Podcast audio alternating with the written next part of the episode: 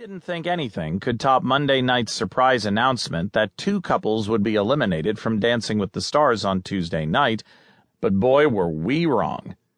After pros Sasha Farber, who's still competing with Terra Jolé, and Emma Slater, who was eliminated with partner Rick Perry, danced a contemporary to Bruno Mars' Just the Way You Are, show co host Tom Bergeron told Sasha that he always thought he would make a good host.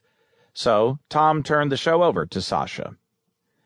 Baby, I've wanted to do this for such a long time, Sasha said, looking into Emma's eyes. I love you so, so much, he said as he reached for the ring in his pocket. Will you marry me? Yes, Emma said as streamers came down, and the